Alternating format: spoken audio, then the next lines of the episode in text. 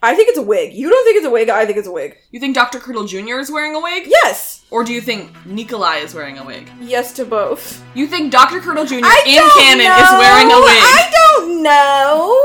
You think Dr. Curdle Jr. wakes up in the morning and says, Time to put on my wig? Yes. Hello and welcome to our Riverdale podcast brought to you by the Afictionados Podcast Network. My name is Robyn Jeffrey. I'm a 26 year old actor and artist. I like brooding anti heroes, feminist agendas, and I remember way too many details that no one else cares about.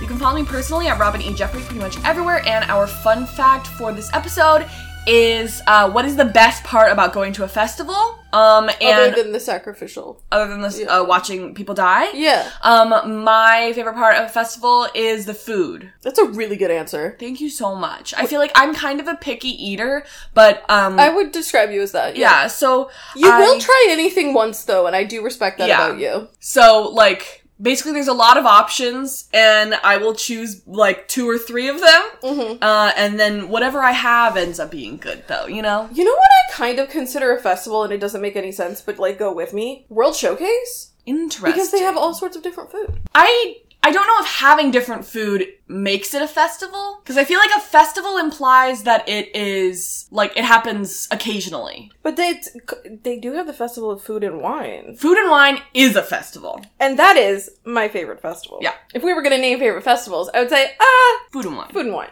And my name is Brittany Ray. I'm a 32 year old artist and writer. I like badass moms and long naps. I'm on Twitter at Britannia, where I can be found attempting to be interesting and talking about my cat.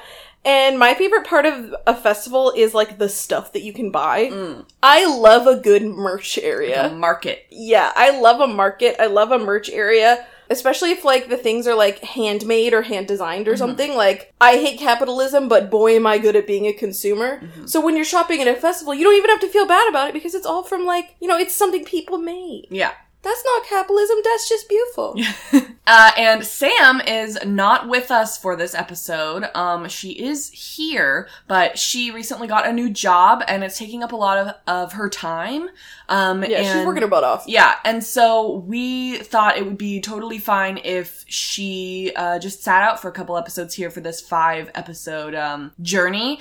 And after watching last night's episode, I think that was the right fine, choice. yeah, I think- Um, I think she escaped something that we now have to live through. yeah. Yeah. Hopefully, you know, she can make an appearance on the hundredth episode because not only is it the hundredth episode of Riverdale, but it's also the hundredth hundredth episode of this podcast, which is like kind of embarrassing. No, that's really embarrassing. I'm gonna let it happen. Like, Yeah. we've made 288 episodes. By the end of the year, we will have made 288 episodes in all of all of our podcasts. and so and many a of them. hundred yeah. of those. Yeah. A hundred of those. Almost, like, over a third of those have been Riverdale episodes. So, You know what I'm Yeah. at peace with though? uh-huh. At least they're not the hundred. Yeah. You know, because that would be embarrassing. Well, there are 100 episodes of the 100, so as soon as we finish the 100, then we will also have done 100 episodes of the 100. Yeah, but it's not like with Riverdale. It's like it's embarrassing, but it's funny embarrassing. Mm-hmm. Yeah. With with the hundred, it's just like, oh, Oh. we spent our time on that. Yeah. Yeah.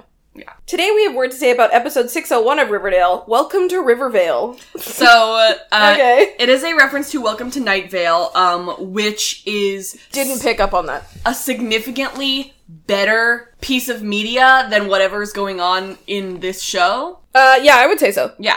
Uh, so Welcome to Night Vale is a podcast presented as a radio show for the fictional town of Night Vale, which is reporting on the strange events that occur within it. And the series was created in 2012 by Joseph Fink and Jeffrey Cranor. I have listened to every single episode of Welcome to Night Vale, so I feel pretty, um, I, ha- I have an authority to speak on it. I Yeah, feel. you're qualified. Yeah. Yeah. All right, Brittany. So the next thing we are doing is toot or boot. I, I feel like it's impossible to do toot or boot from this because I don't know what this is yet. yeah.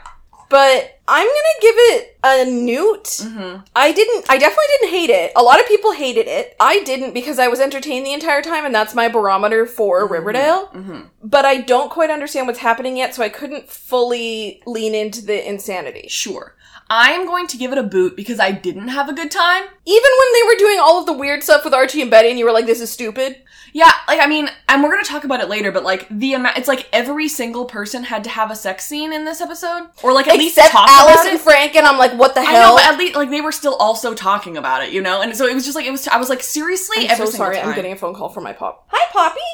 Okay. Anyway, so you gave it a boot. Yes, I did give it a boot because I was confused and um, people were talking about sex too much. And I know that's just a me problem because I'm a sex repulsed asexual person. Um, but I didn't like it. And I don't, I think. Mm-hmm. What about I, like plot wise? I was confused the whole time. Yeah, Yeah. yeah. Um, and it really only at the very end did it start to like sort of come into focus what's going on. But until then, I was confused. So when I was watching the first time, I just I wasn't having a good time, to be honest. I I agree with all of that because like our personal preferences and storytelling when they're both like sort of bad, you're just like, okay. Yeah, So- I did write a list of things about this episode that I liked.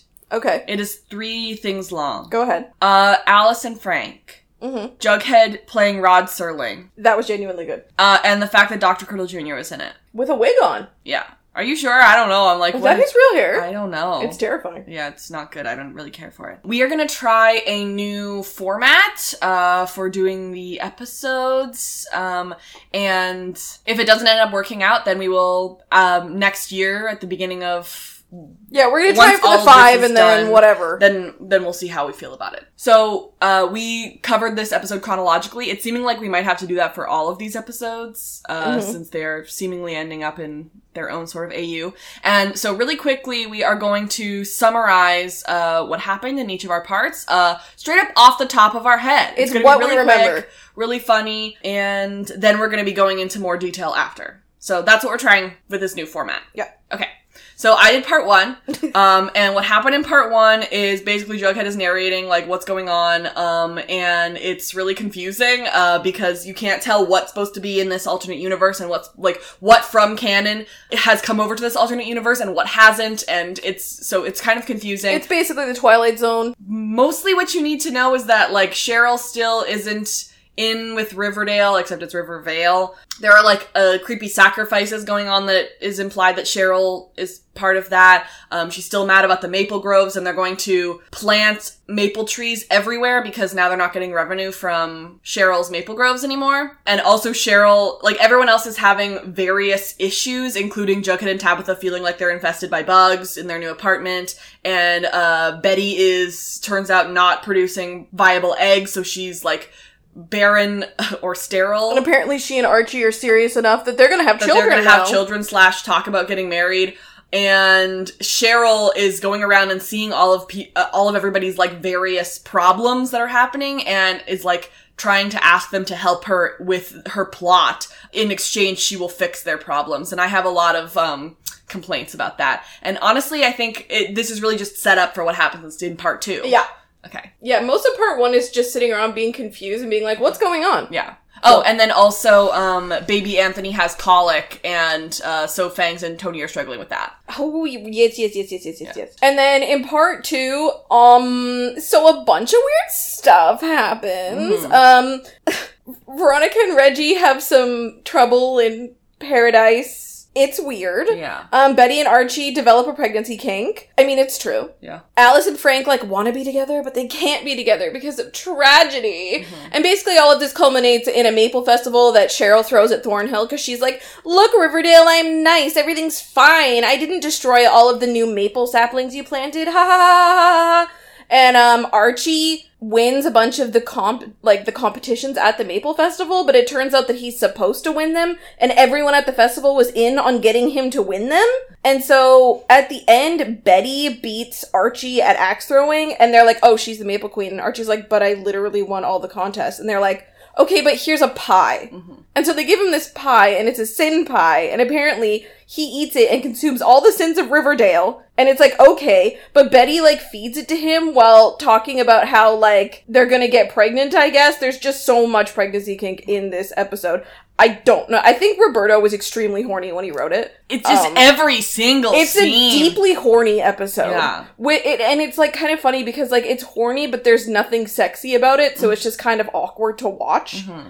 like like when when when Betty and Archie are like, ooh, gonna get pregnant, and they're gonna, and I'm like, y'all are talking about a baby. This is gross. it's it's a choice.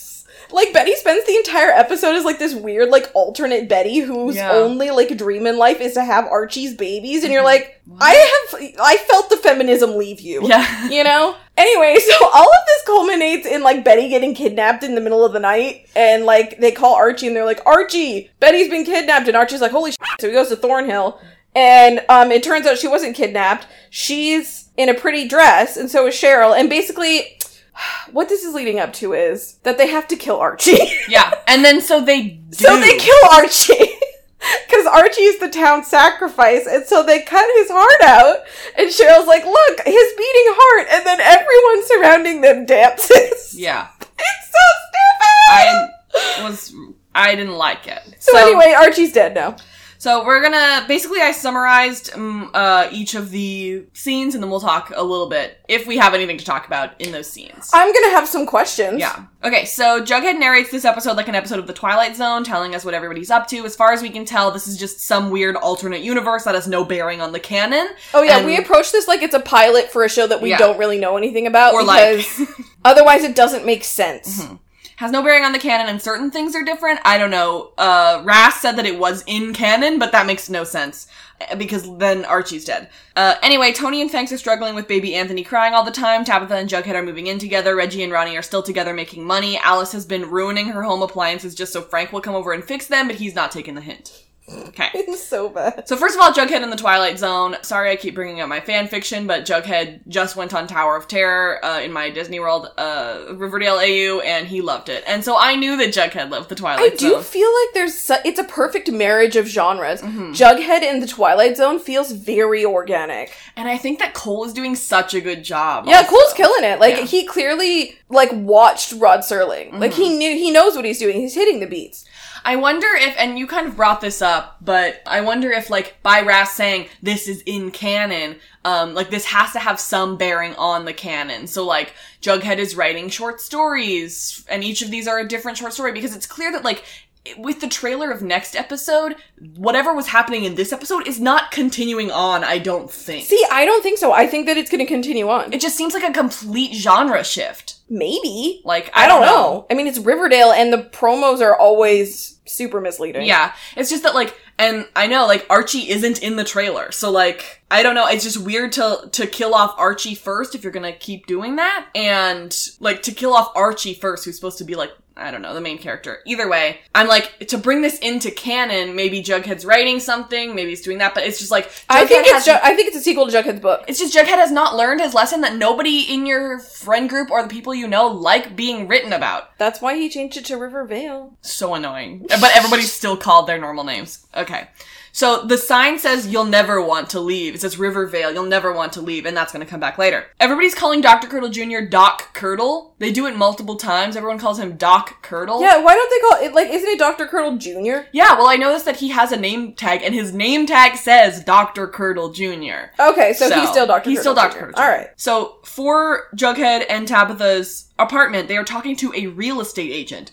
So did you buy an apartment? Yeah, I think they bought an apartment, and I'm like, you and want money? Weren't you just having financial? Oh wait, yeah, you were just having financial problems, but also this is just no, Yeah. has nothing to do with our established universe. So never mind. Well, later Tabitha says we can't afford to move after this. So I'm like, why did you buy an apartment? Why aren't you not just renting? This is the first time that you're living with a boyfriend, like she says, I'm just like, this seems like a terrible decision. I don't know. Veronica and Reggie are talking on the phone while on the treadmill. Seems like if I was on the if I was on the other end of the line, I'd be like, what is happening? I actually loved the way this was done because it per it perfectly sums up them as a couple. Yeah. really quickly. You get an idea of who they are, like very efficiently. True. especially because if you're what this is how I ass- assume you're supposed to watch it is that you know nothing about Riverdale, so you're being introduced to these characters for the first time. It's a good character introduction, I Mm-hmm. Yeah, would say. okay. And then as for Alice and Frank, uh, she's like, "Oh, Frank, thanks for fixing my dishwasher. What was it this time?" Which means that she's done it multiple times. Yeah.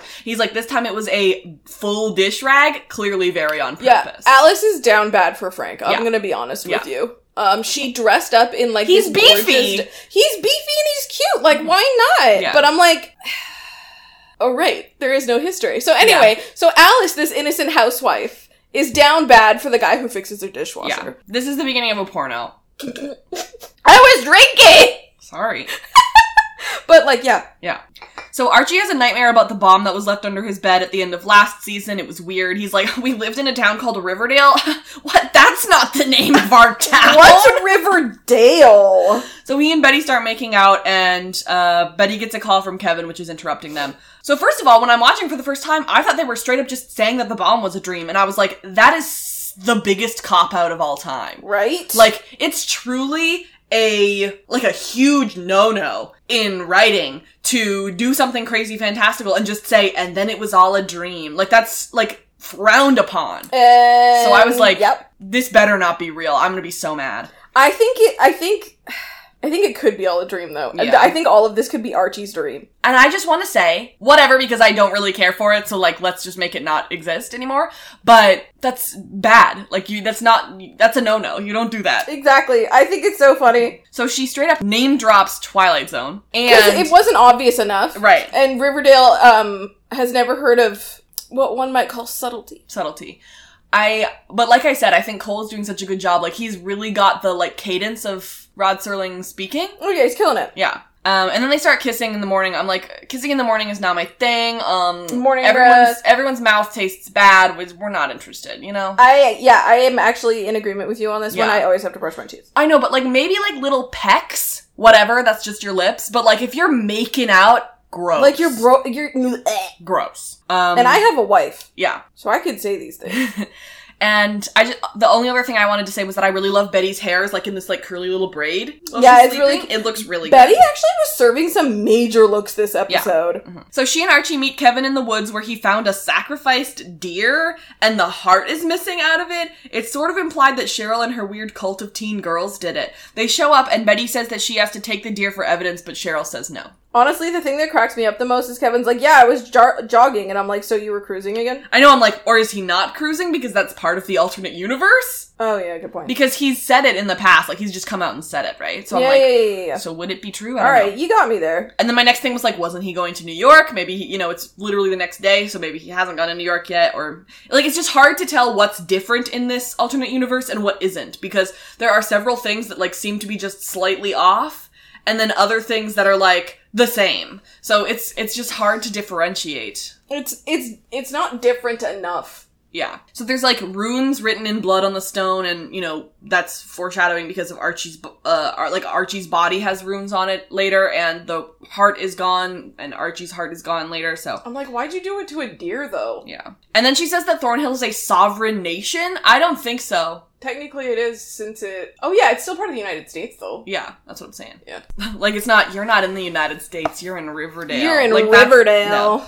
So then she says that we're all gonna shoot you with arrows like Saint Sebastian, and I'm like, but wouldn't that make them like martyrs? Like, what message are you sending? I don't know what message they are trying to send with any of this, to be honest Yeah. with you. So they're like, no, you can't take the deer for evidence. We're taking the deer and we're gonna like use everything for it because that's like better for the environment. And I'm like, I'm I like, guess that's true. Why did you kill the deer though? Yeah. Uh, and then my last note for this one was just poor Britta. Someone Britta. save Britta. Jeez. Yeah. So Tony and Fangs go to Dr. Curdle Jr., who in this universe is an actual family doctor and like pediatrician, uh, who everyone calls Doc Curdle. Says that Anthony has colic and to put a frog in his mouth to stop it, and Tony says hell no about that. Hey, you don't think that's weird, right? No, it's Dr. Curdle. I was like, why Why does everyone trust this doctor if he's like, here's a home remedy? No. So weird. So who's the mortician here in Rivervale then? Seems like still people people still die. Oh my god, I didn't think about that. or does he just pull double duty? Oh, maybe that one. Maybe. Uh, oh, well, also what's with his hair? Don't know. I think it's a wig. You don't think it's a wig? I think it's a wig. You think Dr. Curdle Jr. is wearing a wig? Yes. Or do you think Nikolai is wearing a wig? Yes to both. You think Dr. Curdle Jr. I in canon know. is wearing a wig? I don't know. you think Dr. Curdle Jr. wakes up in the morning and says, time to put on my wig? yes. And there's the police coming to get you for that terrible That- opinion. You know what? I I love my opinions. I love myself. So he's like, okay, if you're not into the frog, then I guess you just have earplugs and that's all you can do. Is there not medicine? Yeah, um, there actually is medicine for this because my sister's baby had that. Yeah. So Are you a real doctor? no, I don't believe it. no, I really don't think he is. So is Betty barren or no? Or is he Oh just messing up? he's is like, she? he's like, oh, you're the fifth w- young healthy woman who is coming. Maybe you're just messing up your test. Bro, I didn't even pick up on that. yeah. So Betty and Archie help Jughead and Tabitha move, and Betty says it's not weird, and that she finally has her answer on whether she'll end up with Jughead or Archie, which was like her big question all throughout high school. Sure. Um, so Archie says that he had no idea that Jughead had these many comic books. Not really sure why this is being brought up now, but maybe Yeah. it's for later. I don't know. is it supposed to be that that's what Jughead's writing is a comic book? maybe because we see Jughead reading a comic book in the trailer. Yeah. So maybe he could be books he might could be writing a comic book. Uh, Betty doesn't feel weird being here. Uh, she's like, it's fine. Betty and Tabitha should date in one of these AUs. Yes. That'd How are you going to make an AU and no one's queer and the only queer Yeah. person is the villain? Yeah. Other than Fangs and Tony. Oh, right, duh. And Kev. Yeah. And Archie in my dreams. But now he's dead. they buried their gays. No! Veronica tells Cameron from New York about her casino and that she's not going back. Reggie asks if she's sure she won't just bounce, and she says no. That's that scene. Um, so she's like, "Hey, Cameron, do any of your people want to invest in the casino?" And he's like, "No, but it's really interesting that you're making lemonade out of lemons." And she goes, "Cameron, I don't even know what that means." What? How do you not know what that means? What do you mean you don't know what that means? In this Okay. AU, do you not understand uh, idioms? No. What? Like that? What? I, I, I, I love the random things that they throw in this episode that make absolutely no sense. Straight up. Oh, yeah. So Reggie asks if she even wants the casino, like it's not just a rebound until you get to go back to New York, and she's like, no, I want to stay now. Mhm. Great. So Tabitha finds a spider in the apartment and calls for Jughead, who comes in and kills it. She says that it's bad luck and she wanted him to take it outside, and now they're gonna be cursed! I mean, I kind of love this because it is creepy in the right way. Yeah. Like, you've killed something that is like a familiar sort of thing. Mm-hmm. I, I really liked it. It's like the, this whole bug thing is like an actual fear that like everyone has. That Yeah. there's bugs crawling on me all the time. Yeah, yeah, You know? yeah. So we see the spider. It's a massive spider. Yeah, it's uh, terrifying. And so after he comes in and kills it, she's like, ah, I don't want to be jinxed. I don't want it to jinx our relationship. And he's like, nah, it's fine. Everything's fine here. How are you? So at a town meeting in the El Royale, they discuss Cheryl leaving the town, which happened in the original storyline, so it's a little confusing what happened and what didn't. Uh, anyway, her leaving makes the town lose her maple revenue, which is bad for the economy. For the economy! economy. It's for the economy! Archie's going to distribute maple trees for every front yard and make like a little grove as well, even if Cheryl isn't gonna like it. I, I, I think it's kind of cool. Yeah. So they lost the syrup, they lost the revenue, and Keller is like, what, weren't her groves basically sucked dry anyway? And I mean, yes. Yeah, and Archie goes, "That's right, Tom." He says it weird. It reminds me of uh, uh when Hiram was like, uh, "She took your wife," uh, or "He he stole your wife." Here's the thing. Uh huh. There's a lot of acting happening in this, Yeah. and I feel like none of these actors know what they're doing Mm-hmm. in this, like, AU. Yeah. Even Lili tweeted and she was like, "I know it's confusing," and I'm like, "Why are we doing this? Like, why are we doing this though?" Exactly. Like they're like, "It's a five episode event leading up to episode 100. Why don't we just have? Why don't we just do normal stuff?" You know, I just don't. Listen, I'm I'm with you on this one. I'm with you on this one. Yeah. Um, so they're gonna distribute these trees outside of Pops. Um, and then we move over to Jughead, who's doing his Twilight Zone thing, and he's like, "That was boring. Let's go to Cheryl's weird stuff." And I was like, "No, stop! I like hearing about infrastructure, and Cheryl's stuff is weird." Like drag them, I guess. Yeah. Like if your character after a scene has to go, "Anyway, that was boring." Why did you have the scene? Why did you have the scene there? Like, obviously, I thought it was, I didn't think it was boring. I thought it was a very important scene. But if a character is saying, hey, that was boring, maybe we should have done something else. I don't know. So Cheryl has dinner with all of her little subjects and Nana Rose, uh, wherever Penelope is, who knows. She says that the Maple Maiden is pissed that they aren't doing everything the old way. Who the hell is the Maple Maiden? I thought we were, I thought we liked Gaia. I thought we were, uh, uh, I thought we were worshipping Gaia. And Bro- now we've got this Maple Maiden? Bro, I do not know who the Maple Maiden is. This is the first time we are hearing about a Maple yeah, Maiden. Yeah. Anyway, she's pissed that they aren't doing everything the old way, which is why her groves stopped producing maple syrup. So now they have to start doing that and also stop Archie for some reason. So they're all in like these weird matching outfits that everyone wears at the end. And she's like, all this land belonged to the Maple Maiden. We need to give her offerings again. And I noticed that she uses the word barren, which is the same word that ha- is being used for Betty. Yeah, a lot of this is tied back to fertility. Yeah. It's interesting, but at the same time, I'm concerned Mm-hmm. because I gotta tell you, in the history of men writing about fertility, it's never been good. Yeah. It's it's weird because with them talking so much about babies and stuff, like in shows like this, people I feel like try to avoid babies and going to the next generation as much as possible. So this just feels like so so strange. I feel like it's because this is a its own like Yeah, little universe. right. It has to be. yeah. And then we get the title card and there's like screaming over top of it, which I was like, okay. It was kind of cool. Like I like the I like the horror element. I just think it's funny that like in the editing booth, Ras was like, "Okay, but it's a it's a horror episode, so what can we do to make it more horror-y?" And they're like, "I don't know, horror screams." okay. It worked. Archie gets a call from Mary, and when he hangs up, he tells Betty about it. They say they're not planning on getting married anytime soon because everyone they know who's married either got divorced or died. But what Mary wanted to know was about grandchildren. Imagine like talking to your 25 year old son and being like, when are you pr- procreating? But also, when do I get to see Mary again? I know. I was like, talk about Brooke, you cowards. Like, remember when they said Mary was queer and then she's been myth? Was Mary even in season five? I, th- uh, maybe at the front half, but I don't know. When did the kids graduate? Uh, 503. That's the last time we saw Mary. Yeah, but it was technically like supposed to be like the end of season four. But yeah. like, Um, I know pandemic, blah, blah, blah, blah, yeah. blah, but here's the thing I'm sick of that. Betty says she's definitely wants to start a family with Archie. This scene implying that they've been together longer in this AU than the original canon, because otherwise you guys literally just got together and you've already talked about marriage. Sure. But they should take their time because they're still in their 20s. Because in the original canon that we got at the end there, like, Archie had just broken up with Veronica and then said, Hey Betty, I want to be in a relationship with you. And then they went up to bed, right? So you had no time to talk about marriage. So in this, they must have been, they must have been together for quite a while. 'cause Yeah. It seems like they live together as well already. Oh, that's right, they do. Yeah. So, most importantly in the whole episode, in this AU, Vegas is alive. I honestly thought this was the dog that Eric had saved up for. What was that dog's name? Bingo. Bingo, God. But it's a completely different Would you breed say of that dog. Bingo was his name? I would say that. but they clearly Does that mean Fred's dead too? Yeah, for sure Fred's dead. Still just kind of sad, Yeah. you know? Mm-hmm. So I'm like, if Vegas is alive, does that mean Archie never went to the army? Does that mean that Mary never took him to Chicago? Like, when they do these things, there's so many unanswered questions. Maybe. So he's like, I could be a young dad because my dad was a young dad. And I guess like the main thing that bothered me the most about this, because I do ship Barchi and I'm excited about it. Yeah, I also But, ship like- Archie. I guess like Betty has always been like fairly relatable to me, other than like, you know, all the weird murder stuff that she does and stuff. Okay. She's been fairly relatable to me. I always say I am the daughter of Betty and Jughead. I just relate to both of them in different ways. Yeah. And Betty in this episode is so deeply unrelatable to me. I have no idea who this character I don't is. know who that is. She so is, like, like- that's what makes me extra uncomfortable about She it. like goes back and forth between the Betty we know and then like this weird like fertility goddess Yeah. like Betty. It's so weird. It's just like she's like, I've been dreaming about this since like for since I was like eight years old, and I'm like, well, I've never heard you talk about it. Yeah.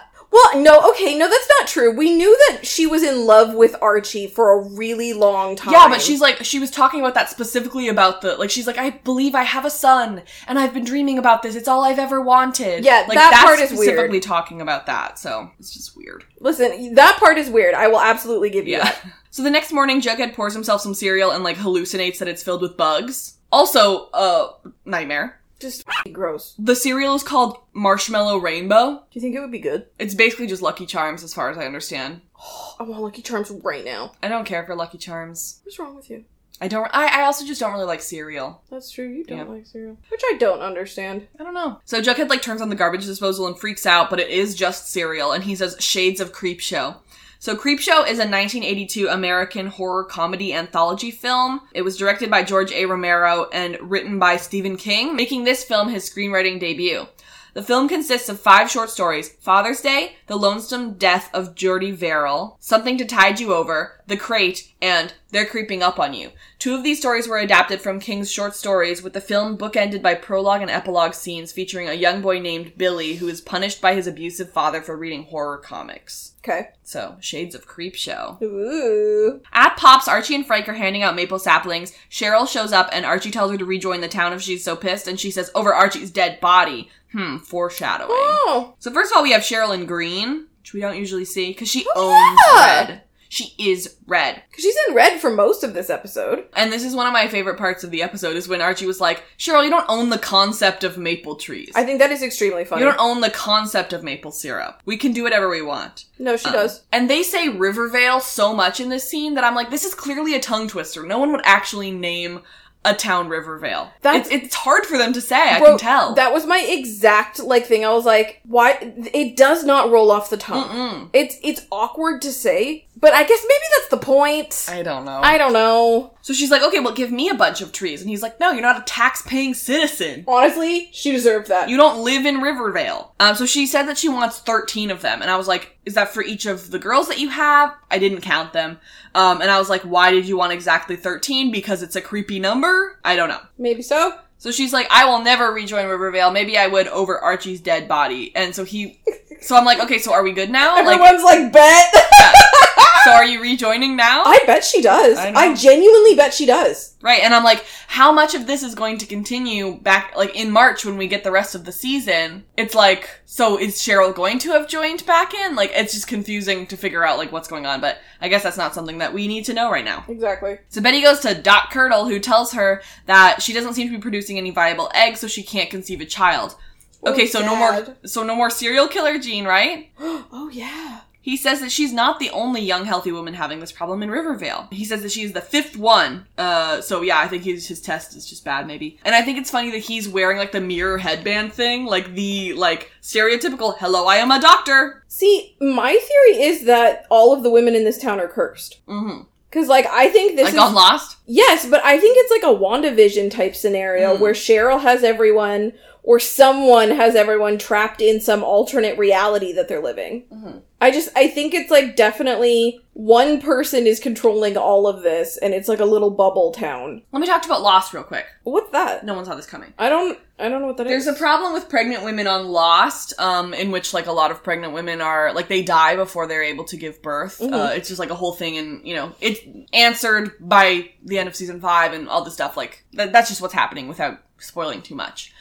And also, what happens in season five is that there is a sort of alternate universe that occurs with a bomb blowing up. Oh yeah. So my mind is telling me that the bomb blowing up under Archie and Betty's bed has triggered these alternate realities or this alternate reality and that they're going to be going back. That could be kind of cool. Yeah, without spoiling too much of, of Lost, um, that's my, I guess that's my theory I just came up with. Okay. What is that mirror headband thing? Do you know I what those have are no for? idea what that is. Like, you know when, like a stereotypical doctor is wearing a headband with like a Yeah, I know what it looks like. what I just don't know what it is. mirror headband doctor. I need to know. Head mirror. But you can't see the mirror. Like if you're the doctor, No. you're wearing it. So what's the point? Maybe there's another mirror. There we go.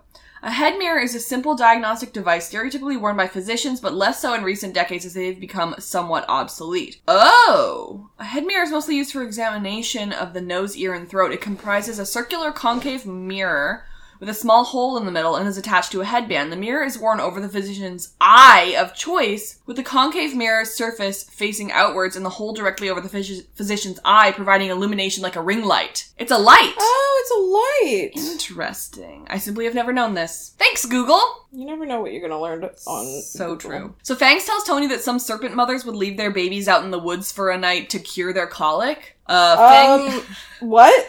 Fangs' mom did that to him, and Tony hates that idea, but so she's so desperate that she actually considers it. Fang says that, that his grandma told him that his mom did it to him. Your baby is going to be eaten by a wolf! I, I, no. There's no way that none of those babies got eaten by something. You know? That all those babies survived? No, I don't believe it. If you were gonna do this, like, I, if I was a mom, I would leave my baby there and, like, walk 10 paces behind a tree then. Bro, those babies, like, died. Yeah. Like, you know they died. Like, what? It's, it's, it's so weird to me. Like, Fangs is like, listen, it worked on me. I don't even feel the need to cry right now. It worked on me. So, you know, it's permanent.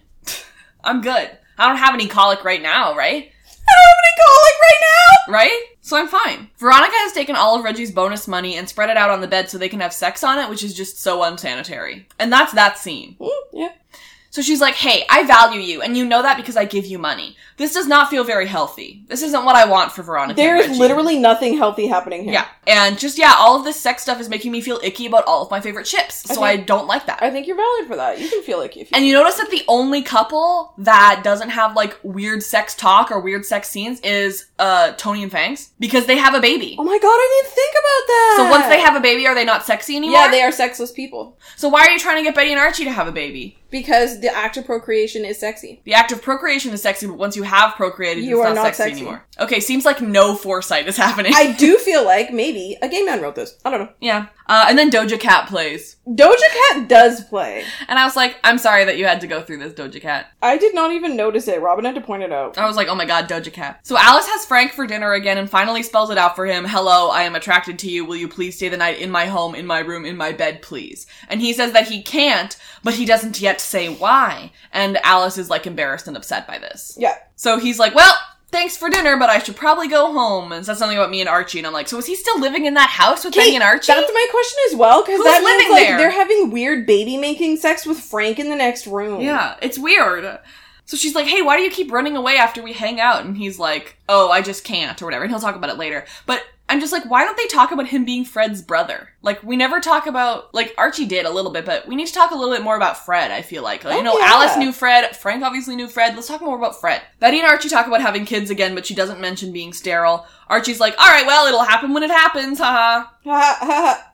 So there are some really fun little Easter eggs in this episode that we can find, and I look forward to like continuing to look for those. Mhm. Archie has a baseball magazine that he's reading in this scene, and Chuck Clayton is on the cover. Oh, is he famous? I guess so. That's kind of cute. I know. I'm like, thanks for remembering Chuck. I guess. So she's like, I like, that he overcame everything, you know? Yeah. I Mhm. think that's nice. yeah, it is. So then Betty's like, hey, what if we adopted a baby? And he's like, mm, no, I don't want to. Hard Uh, pass.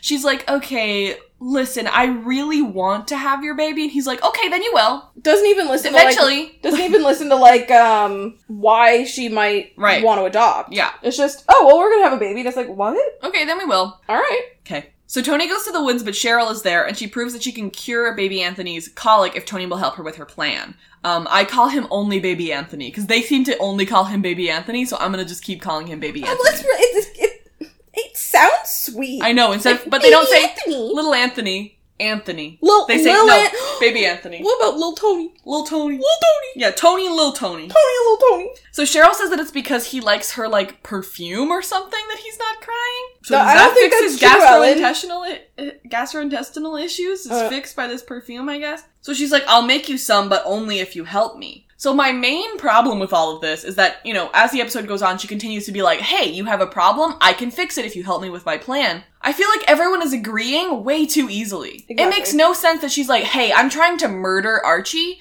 If you, if I help you with your petty problems, will you help me murder Archie? And everyone's like, sure. Like, Jughead later is like, Archie, just so you know, I love you, after helping out with this plan.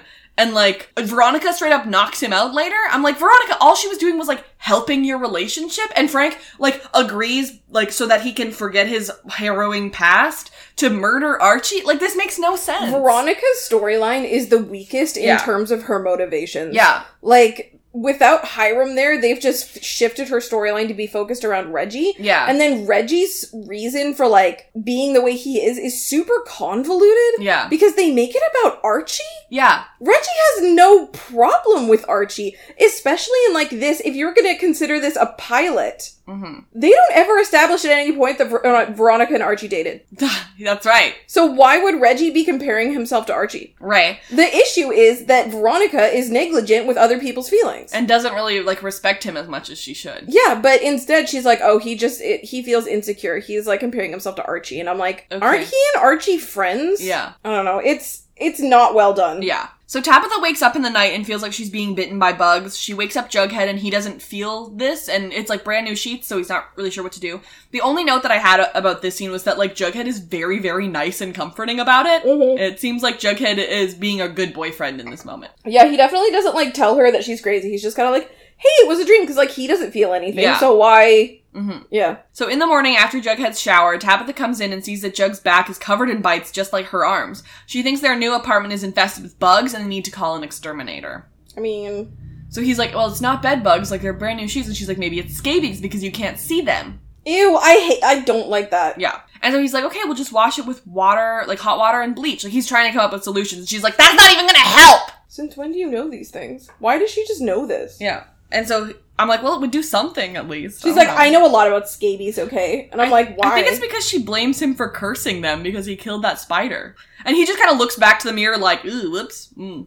I mean, I guess. Like, at least he's not upset about the way that she's talking to him, but I don't love it. Yeah, I don't love it. he's so nice to her. Yeah, I don't love it either. But I'm also sitting here like, okay. Yeah. I mean, she like bugs are scary. Yeah. So I'm not gonna blame her. Yeah. No, I mean, it's definitely a nightmare. Like, Yeah. That's scary. Yeah. And so that's the first half of the episode. So before we go on to part two, I'm going to talk about Patreon. So Patreon is a service in which you can donate to some of your favorite creators. Uh, we have a Patreon. It's patreon.com slash the afictionados.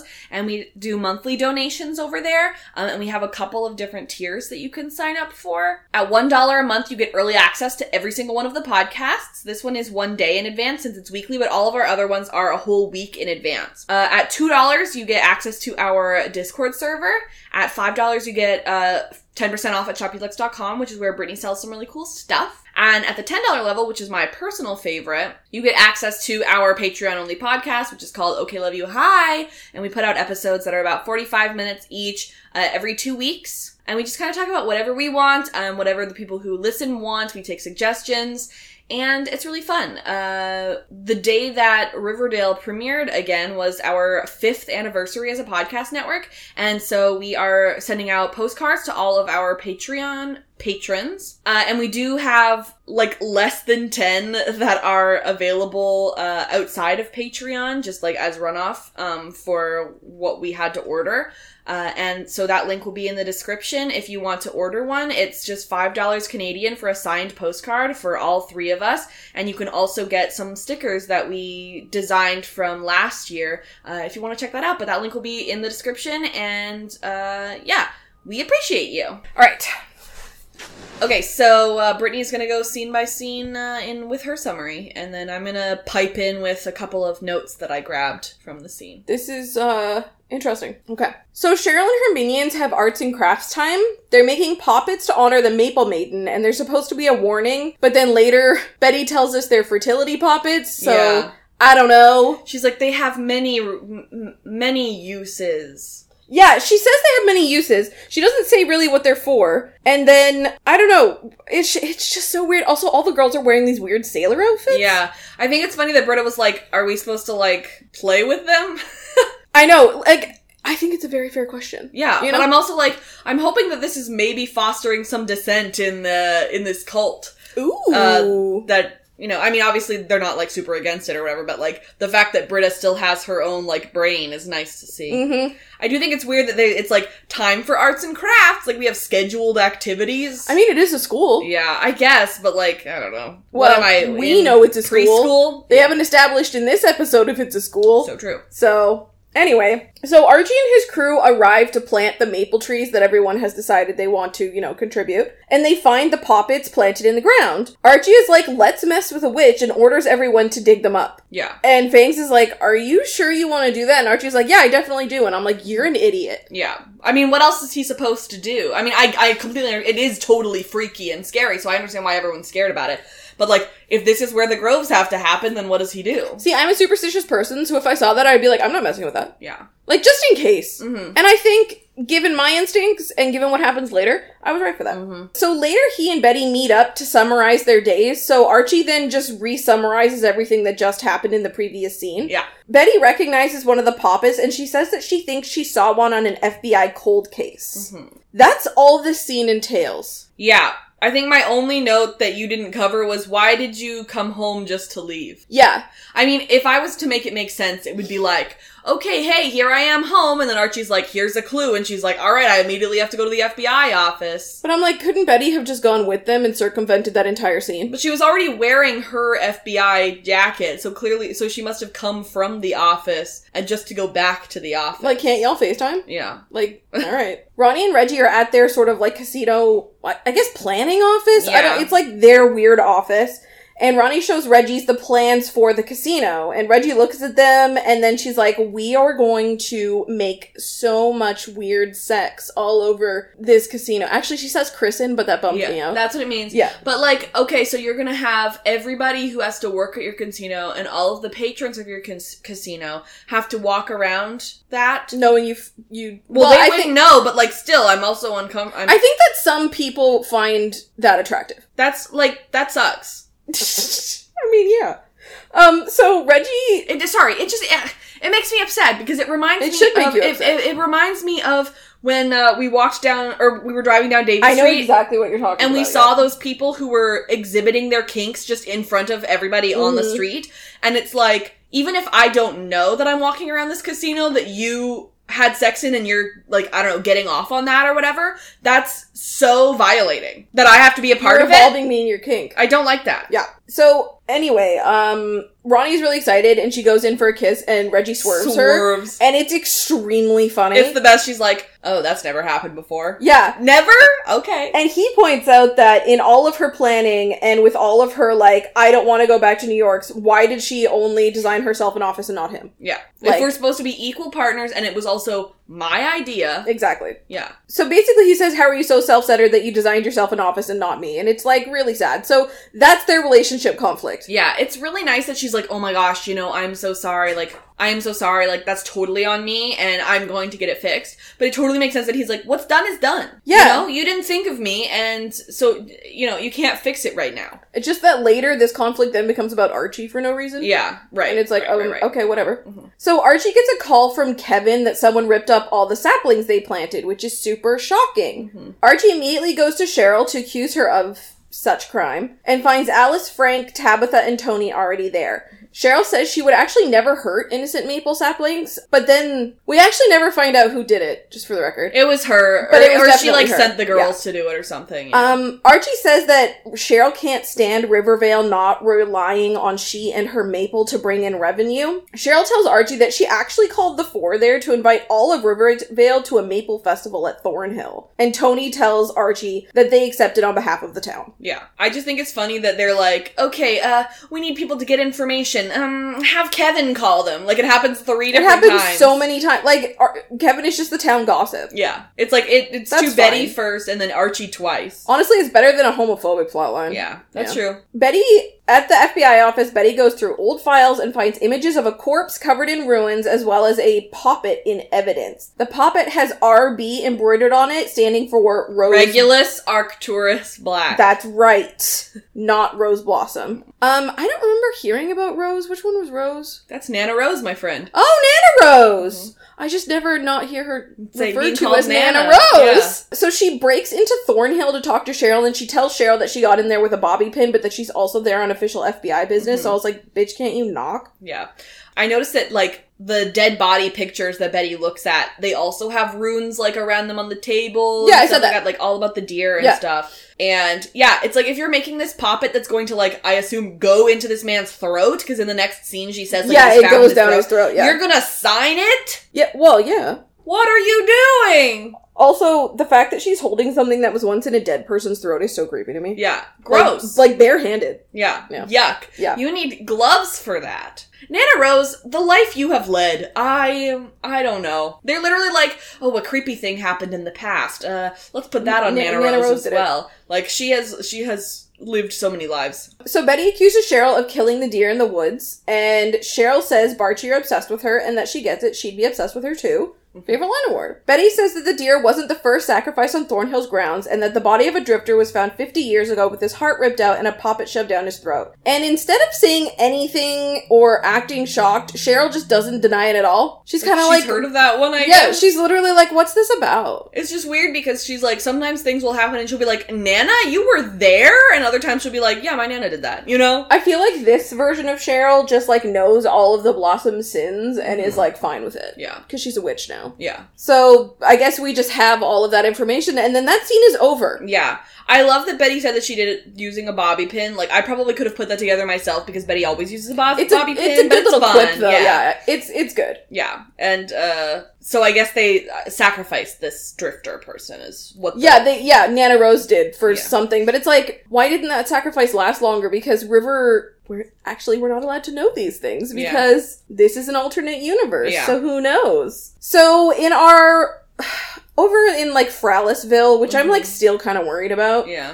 Frank delivers Alice to her front door and she's like, Oh, thank you for walking me home, but like, what's going on here? And he explains that it's not her, it's him. He once had a wife and child when he was a mercenary and he kept them secret to keep them safe, but they both, he doesn't actually say what happened to them, but the implication is that they died. Yeah. I think we're supposed to infer that like someone found out about them and they were murdered. Yeah. Um, so Alice is like completely understanding because, you know, she's Alice and Mm-hmm. she says, Hey, like, no pressure. Why don't we just take things super slow? And he's like, I really want to be able to have those feelings and re explore like romantic feelings, but I don't know if I'm ready yet. And she says, Okay, well, why don't we just go to the Maple Festival Yeah. Mm-hmm. together? You know, why don't we just take this one step? But she touches his face and it's actually really cute. I just feel like if I was marrying, first of all, I wouldn't marry a mercenary because that's morally reprehensible. He could have kept it from her though. Yeah. I just like, I can't imagine. I guess I would just be upset if I was marrying somebody and he's like, yeah, my whole family isn't coming because it's a secret. You know, I'd be like, well, I want people to know. Welcome to the queer experience. But also, I want to know more about his family. I want to know more about the daughter and stuff. Well, I want to know those things, but I'm also like, is that canon for Frank? Right, exactly. Like, how much of this, like, are, is Frank even going to have that in the original Did Nana storyline? Rose actually sacrifice people? We don't know. Are, are Frank and Alice now going to be together in the normal one? Like, are we gonna know. get Fralice and then have Fralice taken away? Yeah, I think it's funny that he's like, no one knew about it, which is why it hasn't been brought up yet, you know? And he's like, yeah, they're both dead and I'm still sad. Alice also has a dead spouse and a dead daughter too, so why don't we talk about it? Or mm. did that even happen? Well, because don't maybe know. this that didn't happen to this Alice. Even though Jughead said she was doing much better, Yeah, they don't tell so- us what, and because so many things are different, It's so unclear though. That's what's that's what's annoying. and it's like it's so unclear. But at this point, I'm just like, okay, Yeah. like I'm along for the ride. Does that make sense? No, whatever. Okay. So Tabitha provides Cheryl with pancakes for the festival's pancake eating contest in like the world's cutest to go case, and I think it's amazing. It amazing. straight up looks like it's from Build a Bear. That's literally a Build a Bear to go. It probably is. Yeah. Cheryl notices the bug bites all over Tabitha's arms and calls her Tab Tab, and I, I hated it. I loved it. I No, it I absolutely hated it. Um, so she and Tabitha sit down, and Tabitha explains that she basically thinks they're cursed because there's bugs everywhere. There's endless bugs. They live in an endless bug infestation. Yeah. Cheryl says that she can prepare an ancient cleansing formula for Tabitha that will rid their home of bugs. I know, and then she's just like, "Really? Okay, sure, yeah, I'll pay anything." Yeah, It's like, you just said like, name you your price. You just said that you couldn't afford to move, though. Yeah, but you you definitely if you're in that kind of like mental distress, Mm-hmm. you'll find a way, you know? It's just weird because she's like, "Yes, to get rid of my bugs, I will help you murder a person." I mean, basically, yeah. Like that's the thing. Is like Cheryl's kind of like, I need you to do me a favor, and I need Jughead to be involved. And what Jughead was just like, "Oh, sure, I will help it just to help Tabitha." that's why I think these are fictional characters. It has to be. Fictional characters within the universe of fictional characters. and written poorly by whoever was writing these fictional characters Well, because they have no they have no motivation. It makes no sense. But I like the intrinsic evil of it. Yeah. Like I think because it's supposed to be a horror, Mhm. and these people make those choices, it it has the implication that their moral compasses are crooked and that they will do these things and they will sacrifice their friends in order to maintain. And it's it's a, it's a, it's not eldritch horror, but it has an unreality to it that I'm personally really into, but I can see how it's frustrating for people who aren't really familiar with that type of horror. Mhm. But basically, you need to think of it as like people who like are smiling while they murder you. Yeah. Like they're insane. Mhm. It's a Pleasantville type situation. Right. I completely understand her like fear that they would just follow her too, like even if she left because she'd be like, no, like they're in my sweaters, you know, they're in my shoes. Even if I took all my stuff, they would still be there. I would lose my mind. yeah, for sure. So Tabitha's all in. She and Jughead are going to help Cheryl with something at the festival, Which which, is- turns out to be murdering Archie. Yeah, I think it's funny how many people are using the phrase "all in" Yeah. when it's only funny when Veronica and Reggie say it because they're taught because they're they have a casino. Yeah. So later, Cheryl explains to her minions that she's making a sin pie that will be consumed by someone strong enough That sounds too much like sin pie. That sounds too much like senpai. You know what? I don't need you to say these things. Okay, me. okay, sorry, yep. It will be consumed by someone strong enough to shoulder the weight and sins of the entire town. You had to say senpai. I'm so sick of you. Sorry. Anyway, Cheryl's baking, but there's like Just no oven nearby. Like I love the theatrics of this, where she prepares the whole thing in front Just of them, but the they're not in the kitchen. Yeah, They're just not in the kitchen. yeah. Betty tells Archie that Cheryl is definitely up to something with her festival, so they should probably go because while Cheryl is busy, distracted hosting, Betty can snoop around Thornhill and find out what the tea is. So I'm like, has Betty already made the deal with the devil? That's my question. I don't think she has yet, but I think there's a point in which she does. Okay. Yeah. So they arrive at the festival the next day. They see Fangs and Tony's baby has been magically cured without Doc Curdle's help, and Yeah. it's not suspicious at all. Mm-hmm. And then they say they're gonna go milk goats. And I'm like, why would you want to do that? Mm-hmm. So, and yeah, so Anthony's better, and they got help from the doctor. And so they're like, oh, did you ha- get help from the doctor? And they're like, no, no. We found our own found our own alternative." thing. And I'm you like, know, what the kind of time, anti-vaxxer bullshit? the first time I'm watching it, I'm just like, oh, the woods thing. But then I realized that they're both looking at each other, being like, we're talking about killing you in front of you. Ugh, embarrassing. Oops, okay, gotta go. We're gonna we're go gonna go milk, milk the goat. what? All right. So then she goes, "Good luck, Archie." So everyone knows about the pie already. Like everyone knows about the plan already. Everyone at this festival knows that they're about to murder Yeah. Archie. So here's the part that bothers me about this scene is that Betty's just like seeing that baby baby made me so excited. I have a line for that. Baby. It says Betty gets weirdly horny to make a baby with Archie again. It's just that she's like, I'm so excited to do that, and so I'm like. Okay. At this point now, we're getting to the point of we're being dishonest now. Because before, well, before we were saying, hey, what if we adopted? You know, we're trying to make our way up to that conversation about her not being able to conceive a Oh, right, because she wants to be a parent with him and not have his baby. Mhm. But a lot of the time, she also does just say, I want to have your baby. Yeah. Listen, it's unclear, but we're just gonna let it go. I just felt like in this scene she was like starting to be like dishonest about being like, "Hey, let's conceive a child." Now and now she's just kind of like instead of being like, "I'm trying to talk to you about it, but I don't know," and now it's just like, "I'm lying to you." Yeah. So I guess that's a good point that like maybe she has been like was she was she convinced when she went to Cheryl's house because she already knew that she was barren and so Cheryl and Betty had that conversation then I think or yes. did Cheryl and Betty have that conversation when Betty was snooping around her house but Cheryl was out here. So Yeah, I think it's the first one because Betty, when he walks away, puts her hands on her stomach, and I'm like, Mhm. okay, so you know that this is possible. Yeah, now. no, I agree. I think that it did happen earlier than And she's like clearly gone insane. crazy insane Yeah. because she's like like just what's confusing about this is that she's just like I definitely want to have his baby, but I don't care if he's around for after that. You know exactly. Like well, because he's done love something him. noble. Yeah, it's just like you love him, you want to spend time with him. This make like it's just weird. They're insane. I'm hoping to like next episode more. It seems a lot more up my alley. Mhm. So I've just like resigned myself to the fact that this is never going to make any sense, so I'm just going to laugh at it. yeah, Cheryl asks Ronnie what she and Reggie's ship name is going to be. I will only accept Veggie. yeah. How about you don't like Veginald? No. Because now it's va- sounds like vaginal. Yeah, it's not good. That's what you want. And we already had phallus. Can we not? Yeah. So Ronnie explains that, you know, they might not be together for long because Reggie is insecure and keeps comparing himself to Archie. And I'm That's- like, since when? That did not, happen. And that's not fair. You didn't give him an office. You don't trust him. You don't respect him. Also, what did You that know? have to do with Archie? Yeah. That had nothing to do with it's Archie. because like he's been weird about Archie in the past. But like, nah, I call bullshit. Okay. Cheryl says that she can help Ronnie. Yeah. And I guess Ronnie is like, that's a deal I can take because then Archie won't be a problem anymore. Yeah. So Jughead runs up to Barchi and he's like, Oh my god. Tabitha has been making pancakes for 18 hours, but no one wants to eat them with me in the pancake eating contest. So Archie, will you do this with me? All of these challenges are one on one, like one v one. Everyone else is like, like no one else wants. no one else play? wants to, like, I would be like, sweet, I get to eat a couple pancakes. Yeah. They're, especially, they're Pop Tate's pancakes. Yeah, and they're free to be in the I, like. I I would just take my time just to eat some pancakes. Yeah. Like I just got a bunch of free pancakes. Mhm. I don't know. Maybe you have to sign something that says you're not doing that. Oh, probably. maybe. So Archie's like, okay, fine, I'll go do it. Mhm. So Betty's gonna go sleuth. Yeah. Jughead and Archie go head to head at the pancake eating competition. Jughead actually loses to Archie by three pancakes. Yeah. When Archie wins, Jughead turns to him and he's like super friggin' intense and he's like, You're like a brother to me. I love you. And I'm like, You have not had a relationship on this show the entire show. Yeah. But okay. Yeah. I like that Tabitha and Pop are running the contest, and I'm like, I hope Pop is not in on it because I didn't see him Pop's there. definitely in on it. You They're think? all in on it. I like it was a huge group group scene at the end there that I was like, I'm sure everyone's here, but now I'm like, I didn't look specifically for Pop. Um, let's pretend he, let's pretend he's not in on it. Okay. He's the one pure person in the Mhm. town. Yeah, why isn't Pop eating this sin pie? Oh my god. So I guess Jug threw this contest, but like had to keep up with Archie to make it look like natural, like look like I tried my best. Yeah. If Jughead loves Archie so much, why are you going along with this? Because his relationship with Tabitha means more to him. I okay. I don't buy it. I buy that his relationship with Tabitha means more to him than his relationship with Archie because they don't hang out. Mhm. I don't believe that it means so much to him that he would help murder Archie. Exactly. Yeah. Yeah, and like I said, it makes no sense that everyone would let Cheryl kill Archie to fix just to fix their little petty problems.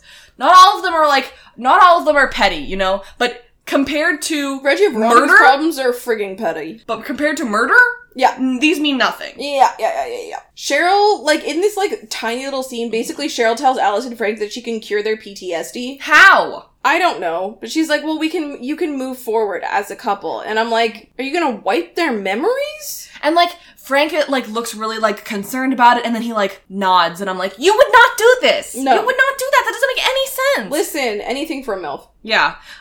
It makes no sense. And but I also noticed that Dagwood and uh, Juniper are like in little costumes. Like Dagwood is dressed up as a scarecrow. And he's so oh my cute. god, I didn't even pick up on that Yeah. being Dagwood and Juniper. Yeah, because well, I assumed so because they were on either side of it. Nana That Rose. makes perfect sense. Yeah, They're watching uh, Archie go head to head with Reggie at a log cutting competition, Mhm. which Archie wins, but then Ronnie says to Reggie that he was supposed to throw it. yeah. So I guess they're like she told Reggie we're gonna kill Archie. Well, it's weird because I she's like, you won't have to worry about Archie after tonight, right? So it feels like, hey, Reggie, there's a plan. Can you throw this competition? Exactly. And but he didn't know that they were killing Archie. I don't know. I don't know, but um, It's a Monet. It's a mess up clip. Archie has to compete in everything.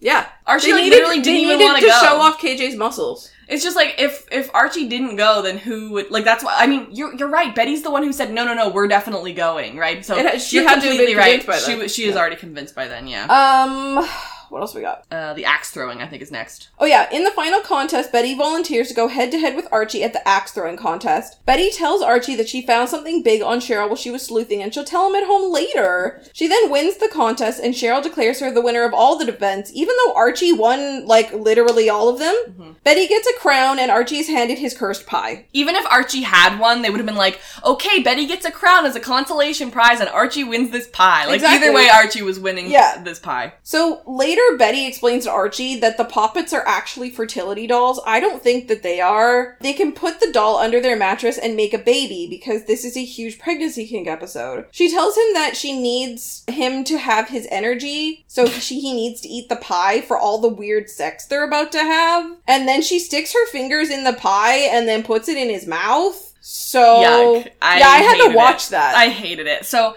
they're like, we'll put it under the mattress, and then they don't even boink on the mattress. it's on the table, I guess. I mean, I guess it works. Um, I think it's really funny that she's like, I'm trying to get you to eat the pie, and he's like, can we not eat the pie? And she literally like looks him straight in the face and goes, You're eating no. the pie. Yeah. no. He's like, can we skip the pie? She goes, no. like she won't let him not eat the pie. Yeah, but then he only eats one, One bite. bite. Like that's it. Like, is that all you need? I kind of figured it would have to be like She you gotta should've eat the whole pie. Stuffed it in his face. No, he- he's like, I'm full of pancakes. Yeah, please. I'm I'm going to have the worst bowel movement of my, Oh my life in a couple hours. I can't also eat this pie. Good thing he dies. Yeah. Phew. So Archie and Betty. oh are- my god. What? When you die, your bowels empty out. It's true they do. I know that was gross. Thank you so much for sharing that. I didn't want to hear it. Archie pooped his pants I wish he he got not stabbed. talking right now.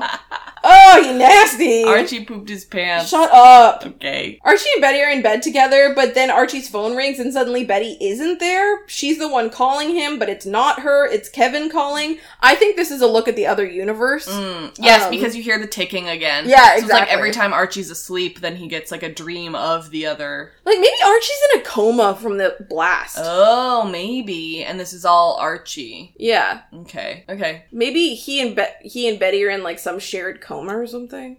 Cuz we get perspectives that aren't theirs. Yeah. Why is I Archie don't- dreaming about Alice and Frank dating?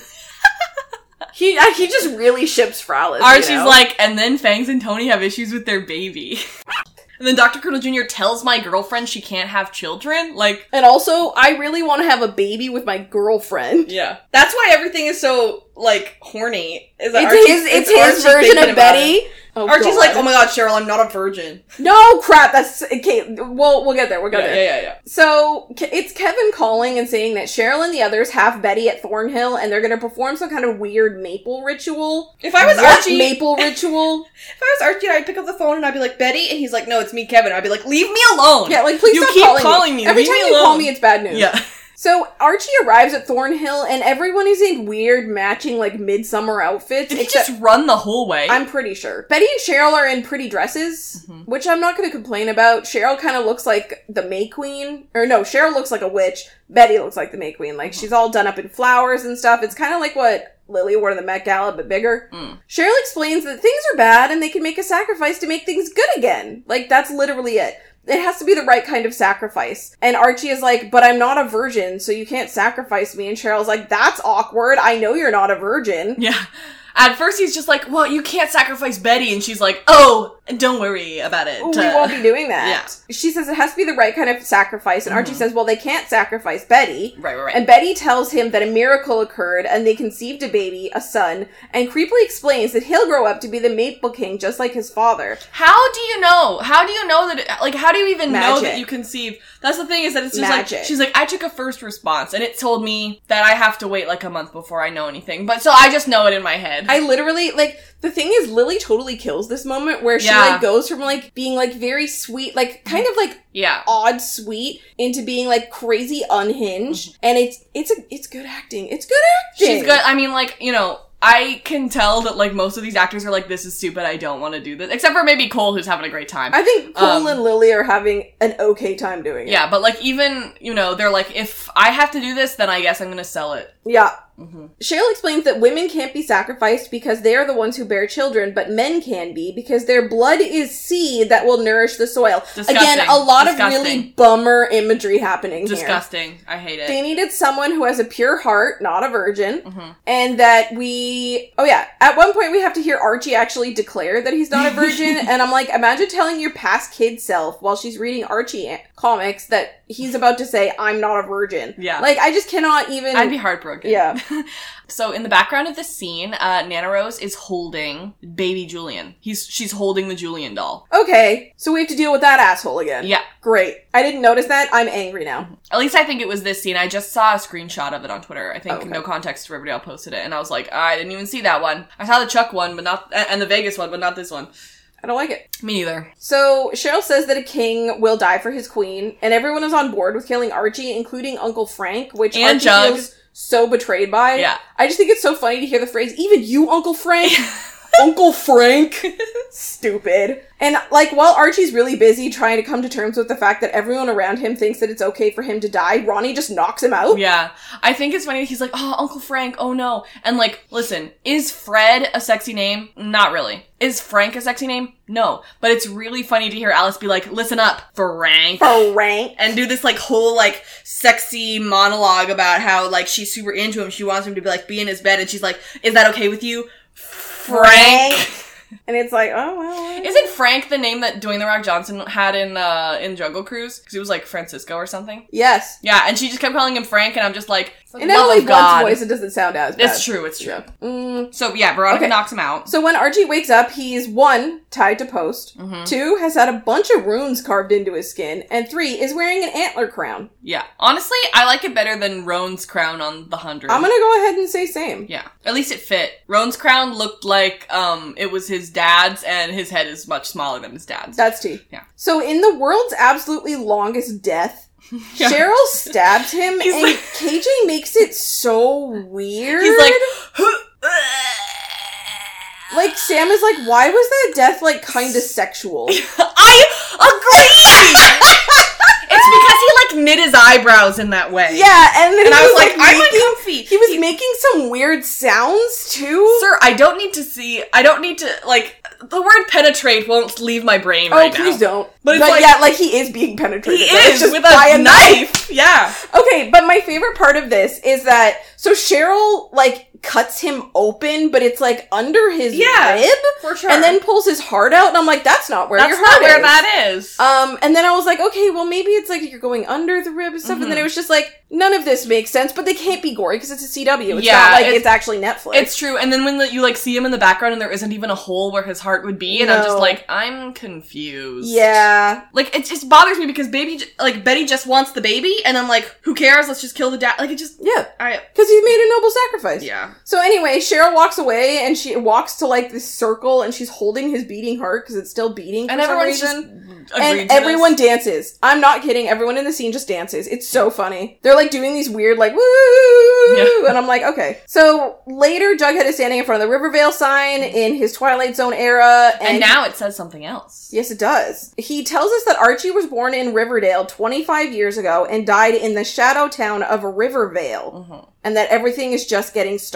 Yeah. So first of all, instead of saying the town you'll never want to leave, now the sign says the town with heart, which is funny. Okay, Exactly. I'll give them that. Yeah, yeah, yeah, yeah, yeah. But this is the scene that finally made everything sort of click into place. Because he said Shadow Town. because he said it's like a shadow town or a shadow realm or something, right? Rivervale. And so like, I just wish that we had explained this a little bit more at the beginning of the episode so that it wasn't just confusing the whole time. I mean, I agree with you. Yeah. I But- don't know. I feel like we had to get here Yeah. eventually. I it, honestly, a lot of it was very confusing. Yes. So now we're gonna go to segments. My first segment is which character needs a hug the most, and I'm going to give it to Frank before he, um, you know, is an accomplice in murder. Oh, it's not Uh, Archie's dead ass. Well, that's the thing. I thought Archie was too obvious. I don't want to hug a dead Okay, person. okay, all right, okay. I see what you're saying. Yeah, so I'm gonna give it to Frank. And my segment is which MILF was the most badass. I guess Alice for saying what she wanted, and what she wanted was a beefy bearded guy. Yeah. I get it. Um, so even though Sam isn't here, she told us what her answer would be for her segment, which is what is Sam shipping the most?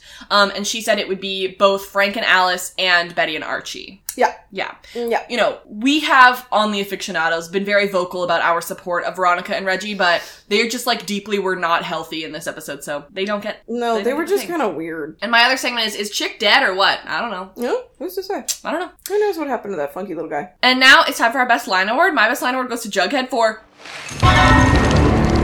what the hell? I love the way he says, "Ooh." It, I think it's, it's, funny. funny. I think it's funny. And mine goes to Cheryl for Really, you and Archie are just too much. I mean, I get it. I'd be obsessed with me too. And now, really quickly, I'm going to go through what we got from the trailer. Um, there isn't too much because they're just tiny little trailers, but this one feels like a very different genre. Uh, so we say, hey, it's time for a ghost story. And so I was like, is each episode its own alternate universe? Is each episode its own canon? I don't know. But either way, Archie is not in the trailer. So is Archie dead? I think, what was it that you said that what if all the first four episodes are like each of the core four getting murdered, and then the fifth episode they all come back. Sam said that. Oh, Sam said that. Yeah. Um, that maybe each of the core four get murdered in each episode, and then at the end they come back because I just can't imagine having the hundredth episode without Archie in it. Yeah, I definitely think it's gonna be like how each of them die, and then I'm wondering if it's like when they die, they go back to the regular universe or something. Maybe Okay, that's So- my that's my guess. Yeah. Okay, so we see Cheryl in a creepy veiled dress, and it reminds me of the holiday Sherlock episode. Did you watch that one where they went back in time, or like, it was like set in back when Sherlock was actually written? Uh, no, I gave up on Sherlock. Oh, I didn't. But basically, like the evil ghost is wearing like this big veiled dress, so it reminded me of that. Okay. Cheryl is holding in her creepy veil dress a baby, so baby Anthony, I assume, or we expedite Betty's entire pregnancy and it's Betty and Archie's baby. I don't know. Uh, I think it's that one. Yeah, if that's even true, even if she had a baby, or even if she was pregnant in the first place. Um, I noticed that Reggie is back in his Letterman jacket. Is Oh, that something yeah, you wear what's up with after you graduate? I didn't even notice that. We see Jughead reading comics. Tabitha says, Why didn't you tell me the truth about this place? Over us seeing a blurry photo of Jughead and Tabitha in like 80s or 70s style outfits. Might Um, be kind of cool. Then we're, they also say the words murder suicide, and we see Tabitha maybe killing Jughead with a hammer. So this might be the Jughead episode. He had it In coming. which Jughead's dead. Yeah, this is weird, but it seems more speed than the la- my, more my speed than whatever this last episode was. So. Yeah. so thank you so much for listening to this episode. Our music is Terminal by Good News Tunes. And thank you to, of course, Sam for hanging out in her room uh, and working during this podcast. She's nice. I like her. That's my baby. Oh, if you're so kind, please leave us a nice review on, I guess, Apple Podcasts? Or wherever you yeah, listen. wherever you Yeah. listen. If you're a fan of The Hundred, we talk about that show too. Um, we did seasons four to seven as they were airing, um, and now we are going back to do the good old days, uh, well, filled with spoilers. Um, and so right now we're doing season three, and we're going backwards to uh, to finish with season one. You like punishment. I I like completion. I like completionism. Like we got to do the whole thing. Yeah, yeah, yeah, yeah, yeah. I'm with you. I'm with you. We were just lucky that we ended up liking Riverdale when we we decided to do a podcast on Riverdale before it came out. That's true. And we didn't even like the first season. We didn't even like the first Yeah. season, and we, we were just going to give the second season a try, and then if we didn't like the second season, we weren't going to keep going. But we loved the second season because it's the best season. Thank you. I mean, listen, are you going to see me arguing? No. If you're a fan of Stranger Things, we'd like to talk about that show too. We just, we're done season three. Yeah, Mm-hmm. we're all caught up until the new season starts, and I'm very proud of us for that. So you can feel free to check out our uh, backlog of every single episode of Stranger Things, and when season four comes out, we are going to be posting our like first reactions and stuff. So Oh, I'm so excited. Yeah, catch up. Uh, if you're a fan of Lost, we like to talk about that show too. Uh, I mentioned it a little bit this episode, but we are in the back half of season three. It is our longest and most big brain podcast. We have uh, guests over there, and it's spoiler free until a spoiler section at the end. So if you want to watch along with us, you can and you should. It would be my honor. Yeah, I, I, I think you should. Thank you. That's my opinion. Yes. Okay. You can follow the Afictionados on Twitter, Facebook, Tumblr, Instagram, Redbubble, YouTube, but mostly Twitter. And Robyn makes gifts of her favorite line awards on Tumblr, and she works very hard on those. So please give them a like. Thank you so much. Our Patreon, like I said earlier, is patreon.com slash theafictionados. If you like what we do here, please consider donating because ugh, it is expensive what we do, and we'd really appreciate that. Uh, you guys are the best. Thanks. If you can't do that, recommend us to a friend. That'd be great. Yeah. You can follow me personally at Robyn E. Jeffrey. That's R O B Y N E J E F F R E Y pretty much everywhere. And you can follow me on Twitter at Brittania, which is B R I T T A N I A with an underscore at the end. The next episode is episode 602 Ghost Stories. I think this is what it's referencing. Forgot to look on the Riverdale wiki about this like I do every time. Hold on. Oh, I see. So I'm just looking at the trivia on uh on about this episode on the Riverdale wiki. It says the plot in the Maple Harvest Fes- Festival take from the tie-in novel Riverdale: The Maple Murders. What? Yeah. We should have probably read that. Yeah, I usually do, but I forgot to do it this time. And then let me see. Sometimes it says on the wiki what it's specifically uh, referencing. Um, it doesn't on this one, but the one that I assume that it's referencing, Ghost Stories is a 2017 British anthology horror film written and directed by Jeremy Dyson and Andy Nyman, based on their 2010 stage play of the same name. It stars Nyman reprising his role from the play as a man devoted to debunking fraudulent psychics who is tasked with solving three unexplained paranormal events. Uh, I don't Paul- remember if I've seen this. it's interesting sounding. Paul Whitehouse, Alex Lawther, and Martin Freeman co-star as the individuals who attest to the supernatural encounters. That sounds pretty cool. I don't. I don't know if I've seen that, which is shocking. Oh, interesting. All right. See ya next week. what was that? Okay, love you. Bye. Okay, love you, bye.